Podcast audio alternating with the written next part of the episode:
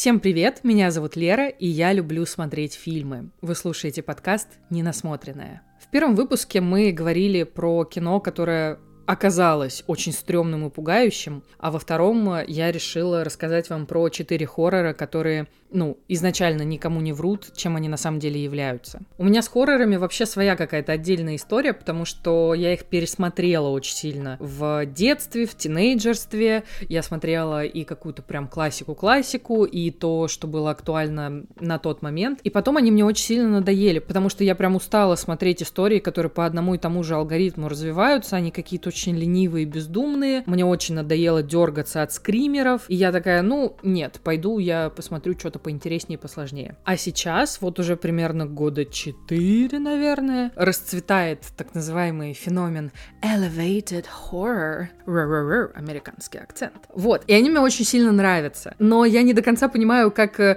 корректно говорить людям э, о том, что я люблю elevated хорроры, и не звучать при этом как претенциозный кусок говна. Ну ладно, это моя проблема. Короче, поехали. Начну с э, дилогии, которая скоро станет трилогией, и мне очень сильно нравится. Первый фильм у нас называется X. В чем там история? Поздние 70-е компания, ну, назовем их энтузиастами, а, хочет снять такое арт-порно. И для каждого из них это своего рода билет в жизнь. И чтобы продакшн получился дешевый и красивый, они снимают, ну, что-то типа гостевого дома у фермеров в Техасе. Набор героев у нас на первый взгляд довольно стандартный. Это такая раскованная красотка, еще там есть тихая серая мышь, потом, не знаю, как ее назвать, наверное, амбициозная бунтарка. Еще у нас есть бывший военный, который источает Big Dick Energy.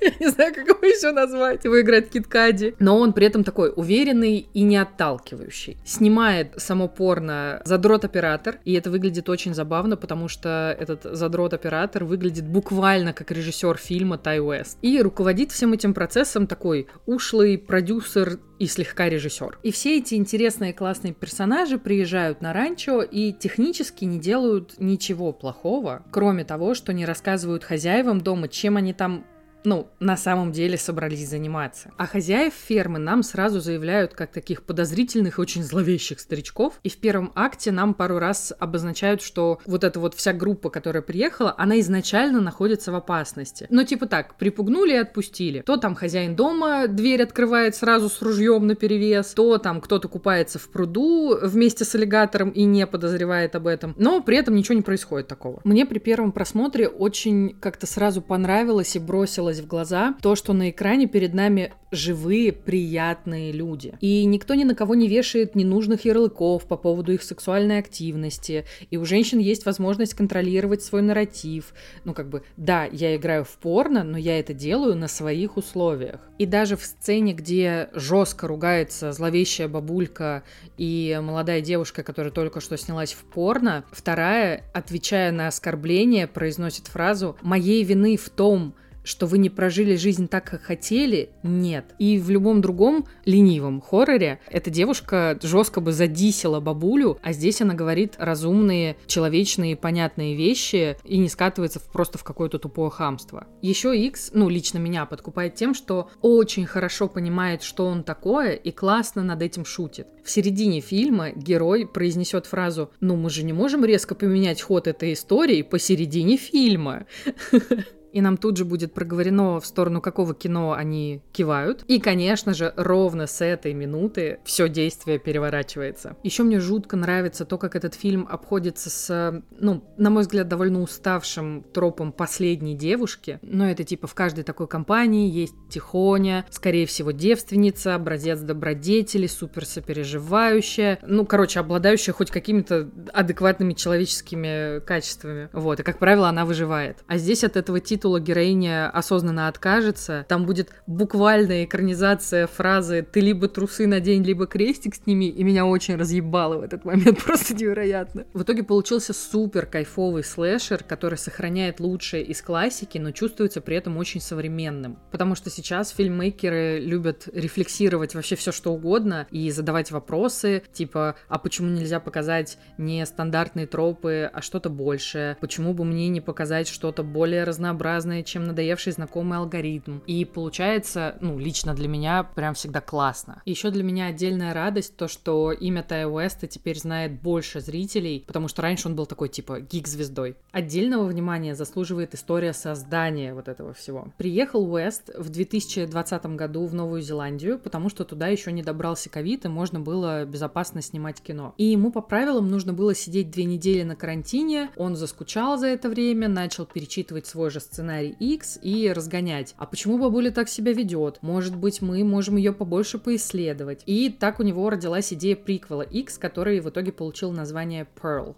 по имени главной героини. Он связался с продюсерами студии А24, а они практически никогда не проебываются при скаутинге сценаристов и постоянно ищут свежие нестандартные истории. Запитчил им идею приквела, и они внезапно дали проекту зеленый свет. И это еще до того, как был отснят вообще, не знаю, первый кадр фильма X. Тай Уэст вместе с Мией Год, это актриса, которая была утверждена уже аж на две роли в фильме X, начали созваниваться в зуме, проводить брейнштормы и в итоге совместно написали сценарий приквела за эти две недели. И когда был отснят X и основной каст разлетелся по домам, группа в итоге отдохнула пару дней и начала готовить ту же съемочную площадку для съемок Pearl. И, о мой бог, как же я рада, что они вообще это все затеяли. События Pearl э, происходят в 1918 году, за 61 год до событий X. Первая мировая война, испанка, та же ферма в Техасе, немножко другие люди, но тот же уровень депрессии.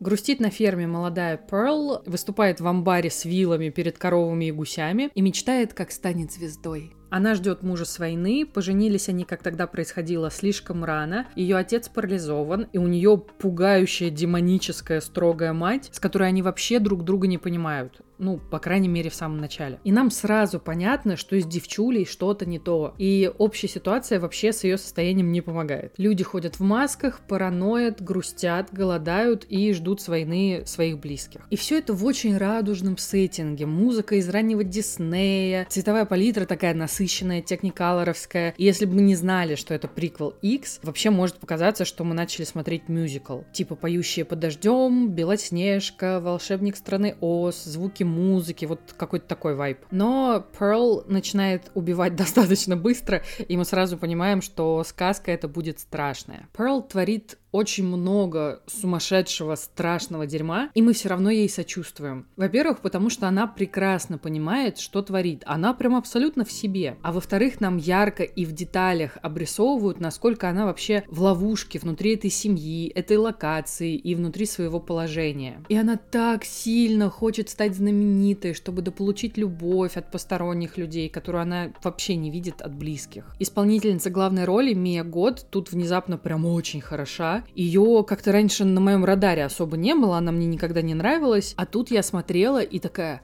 вау, вау. А если я играю в Оуэна Уилсона, это значит, я прям очень сильно впечатлена. И еще, скорее всего, если вы уже где-то, не знаю, смотрели, слушали, читали про фильм, вам рассказали про тот самый монолог. Я тоже не могу его не упомянуть, потому что он из тебя вышибает все дерьмо. Год его произносит уже ближе к концу фильма, и он такой, знаете, м- такой живой, обезоруживающий, честный, прям настоящий. И ты в этот момент, как зритель, испытываешь какой-то запредельный уровень эмпатии, и мне кажется, это прям полностью ее заслуга. Понятно, да, что он действительно хорошо написан, написал этот фильм, и она тоже, правильно? И я почти уверена, что когда-нибудь этот монолог будут разбирать на занятиях в киношколах. Вот настолько он крутой получился. Мне вообще очень зашла идея дать две роли одной актрисе сначала в X, потом снять с ней же приквел, плюс точно будет третья часть часть, которая называется Максин. А еще с учетом фактов о персонажах, которые мы узнаем в X, плюс благодаря, ну, скажем так, деталям интерьера в X, у меня лично есть надежда на четвертую часть, где мы посмотрим, чем занималась Перл во Вторую мировую. Но даже если этого не случится, пока что у Мии Год есть своя хоррор-трилогия, и это уже супер. И из вот этих двух выпущенных фильмов Pearl, на мой взгляд, более такая визуально выразительная и мемная, и мне кажется, что она станет одним одним из таких, ну, достаточно популярных костюмов на Хэллоуин теперь. Еще тут, ну, понятно, очень много кивков в сторону X. Объясняется происходящее пары вещей. И мне особенно нравится, что тут нет Star Wars диктатуры. И можно посмотреть э, оба фильма вообще в любом порядке, и вы одинаково хорошо проведете время, и на каждый фильм посмотрите под новым углом, независимо от очередности. Оба фильма на полную вообще развлекаются с киноэстетикой эпох, в которых происходят события. У нас есть и классика Голливуда, есть 70-е, и уже в сети мелькал тизер Максин, и он про середину 80-х. И я уверена, это будет также стильно, с помехами на VHS-пленке, и, короче, я прям очень жду. Так, с почти трилогией разобрались, все, пойдемте дальше. Это будет мимолетный сегмент, потому что все, что я скажу, будет считаться спойлером и может быть использовано против вашего кайфа от просмотра впоследствии. Фильм называется Significant Other. У нас он переведен, по-моему, как вторая половина. В общем, рассказываю про сюжет все, что могу. У нас тут есть пара красивых людей, их зовут Рут и Гарри. Они идут в поход в лес. Происходит это в штате Орегон, в просто незаконно красивом лесу. И поначалу кажется, что самое жуткое жуткое, что может там вообще напугать, это если по лесу одновременно с героями будет бегать и блестеть Эдвард Сумерки. Но нет, пока что отлетевший кроссовер моей мечты не случился. Тут и без него очень скоро начнет происходить всякое странное дерьмо с несколькими твистами. И я на протяжении фильма сидела и такая, они сделали что? С кем? Кем? А? Вот примерно такой уровень рассуждения был. Наверное, больше ничего не скажу, потому что абсолютно все может считаться спойлером. Что хочется упомянуть? На мой взгляд, это не хоррор. Это скорее такой эм, sci-fi триллер, но опять же нельзя сказать, что он вообще не страшный. Я его смотрела в 3.30 ночи в абсолютно темном доме, со мной рядом сидел кот и тоже охуевал от все, что там происходит. И в такой обстановке фильм необходимого эффекта прям добивается, тебе жутко иногда. И при этом тут никто не злоупотребляет скримерами. Ненавижу ебучие скримеры, просто терпеть не могу. Хорошо, что у меня в первом выпуске один фильм, а во втором четыре. Короче, напоследок хочу рассказать про моего прямо любимчика из этой четверки. Фильм называется Barbarian или «Варвар». Я очень давно не смотрела хоррор, даже нет, не хоррор, в принципе фильм, который держал бы меня прям за жопу на протяжении всего хронометража. У него очень классная история создания. Сидел как-то режиссер Зак Крегер и читал книгу Гэвина Дебекера «Дар страха». А Гэвин Дебекер — это такой опытный, матерый мужик, эксперт по безопасности. У него своя компания, которая занимается частными расследованиями, охраной, подготовкой телохранителей. И он всю жизнь посвятил исследованию человеческой агрессии и тому, как от нее спастись. Прочел Зак главу про Red Flags, с которыми на ежедневной основе сталкиваются женщины, и осознал, что ему про такие вещи даже думать не приходится. И сидел он как-то ночью у себя в гараже и начал разгонять, а что вообще будет, если всеми вот этими тревожными моментами нашпиговать ровно одну сцену взаимодействия девушки с мужчиной. И начал писать. Из этой затеи появилась просто блестящая завязка к варвару. Девушка по имени Тесс приехала в дом, который сняла на Airbnb. Дом находится по адресу 476 Барбари-стрит, Детройт. Льет дождь, уже поздно, у нее чемодан тяжелый, уже просто хочет хочется под теплый душ и спать. Состояние очень понятное. Пытается она раздобыть ключ. В сейфе его нет. Она, понятно, психует, начинает звонить в поддержку. Никто ее там не поддерживает. Все спят. И тут в окне дома включается свет. Она в полном ахере идет снова туда, звонит, и дверь открывает просто какой-то чувак. И оказывается, что случился double booking. И вот этот парень по имени Кит забронировал этот же дом через другой сервис. Тесс при этом не может найти альтернативы никакой, потому что в городе проходит какая-то конвенция, нету ни квартир, ни отелей, которые она могла бы быстро снять, вообще ничего. И Кит приглашает ее переночевать, уступает ей спальню. Ей, понятно, страшно, некомфортно, и он еще такой, давай я за чемоданом твоим сгоняю, давай я тебе чайку заварю. И она такая, не-не-не, я в порядке, а он все равно это делает. И вот мы вместе с ней сидим и не знаем, что делать. И никогда еще чашка чая не выглядела так зловеще, потому что непонятно, там просто пакетик отмокает и пар идет, и все ок сок. Или там уже что-то подмешано, потому что он делал чай, пока мы были в туалете. И вообще пассажир вот этот с нами в одном доме, он просто настолько социально неловкий, что хочет это, ну, как-то замаскировать парой типа рыцарских поступков. Хотя мы отказывались, а он настаивал. Или в этом доме мы уже на совсем остаемся, потому что он что-то сейчас сделает. Отдельный слой тревоги на это все накладывает то, что Кита играет Билл Скарсгард, которому очень хорошо удаются криповые персонажи. И неясно, он улыбается, потому что он радушный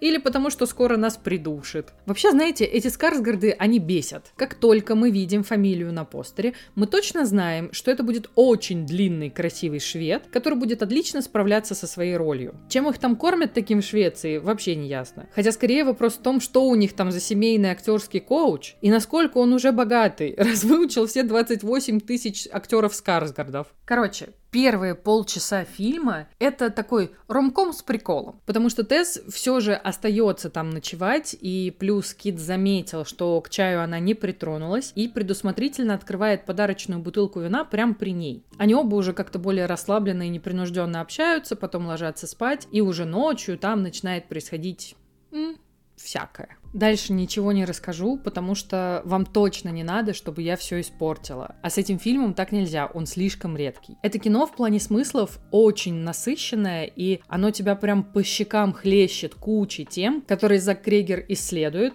охуевает и помещает нас в это состояние. Он очень много размышляет о том, как обесценивается информация, если ее пытается донести именно женщина. О red flags и важности распознавать опасность, о синдроме спасателя, об эгоцентризме и мнимой вседозволенности, о границах и как важно уже наконец научиться их выстраивать и надевать кислородную маску сначала именно на себя. И все час сорок история умудряется быть пугающей, смешной, сатирической, заряженной саспенсом. Каждую секунду используют с умом и тебя развлекают. А сцена с рулеткой настолько меня разъебала, что я хохотала прямо от души в голос на весь дом ночью, пока это все смотрела. И я далеко не одна такая зафанатевшая, большинство зрителей и критиков фильм хвалят, и больше всего доставляют теории по поводу названия. Некоторые называют варварами разных героев, еще люди писали в комментариях к трейлеру, типа, я все понял, я все понял, очень умно, все сходится. 476 Барбари Стрит, 476 год, Римская империя пала, власть захватили варвары. Зак Крегер это все читал и такой, о, реально? Пошел погуглил и такой, о, реально. Еще писали, что это анаграмма Airbnb, ну и понятно, кто-то думал, что Barbarian — это обитатель Барбари Стрит. А на самом деле режиссер просто в какой-то момент писал, сохранял первый драфт и не хотел его оставлять как untitled movie что-то там, потому что потом это хрен найдешь. И назвал его просто варваром. Просто так. Но потом уже со временем привязался к этому названию и не стал менять. Так что это просто самый первый рабочий вариант, который прижился. И история создания у фильма такая же твистообразная, как сценарий. Полтора года Крейгер питчил идею и сценарий всем вообще, кого знает в индустрии. Получал одни отказы, в том числе числе и от А24. И это вообще удивительно, что они упустили эту историю. И забавно, что ему отказывали из-за тех частей сценария, за которые в итоге и критики, и зрители фильм очень сильно хвалят. В итоге он нашел продюсера, они финансировали фильм независимо от какой-либо студии, уже все подготовили к съемкам, заполучили как громкое имя Скарсгарда. И тут человек, который дал денег на фильм, умирает. Просто в день, когда Крейгер устроил вечеринку в честь своей поездки в Болгарию на съемки, своего первого громкого хоррор-проекта. До этого он снимал пару комедий, которые никто не видел. Варвара планировали, ну и в итоге снимали в Болгарии, и съемочная команда почти вся была местная. И я этого не знала при первом просмотре, очень удивилась количеству славянских имен в титрах. А музыку к нему, кстати, писала Анна Друбич, это дочь актрисы Татьяны Друбич и режиссера Сергея Соловьева. В общем, накануне отъезда Крейгера в Болгарию на съемки все порушилось вообще в один момент. И тут просто как бог из машины, с ним связывается студия New Regency, которые вот только что прочли сценарий и такие, го с нами снимать. Режиссер вообще не может поверить в это чудо, звонит тут же опять своему линейному продюсеру в Болгарию и такой, деньги есть, снимаем, все нормально. А тот такой, блин, а я всех уже уволил. Ну и, конечно, команду вернули, э, фильм случился, и все вышло просто супер. Я прямо очень рекомендую его к просмотру, даже если вы боитесь хорроров. М-м, ну, там как бы есть пара моментов, которые действительно вас напугают, а ближе к развязке вы, понятно, уже ко всему привыкнете и будете просто кайфовать от самой истории. Прикольно, что я снова к концу записи осознаю, чему я посвящаю выпуски, и такая, вот четыре хоррора, посмотрите, пожалуйста, все будет супер. Как будто бы вам хоррора в реальной жизни не хватает. Еще я недавно посмотрела хоррор Smile, про который тоже много кто писал и говорил. Но знаете что? Хоррор Smile идет нахуй, потому что он весь состоит из скримеров, а я ненавижу ебучие скримеры, понятно?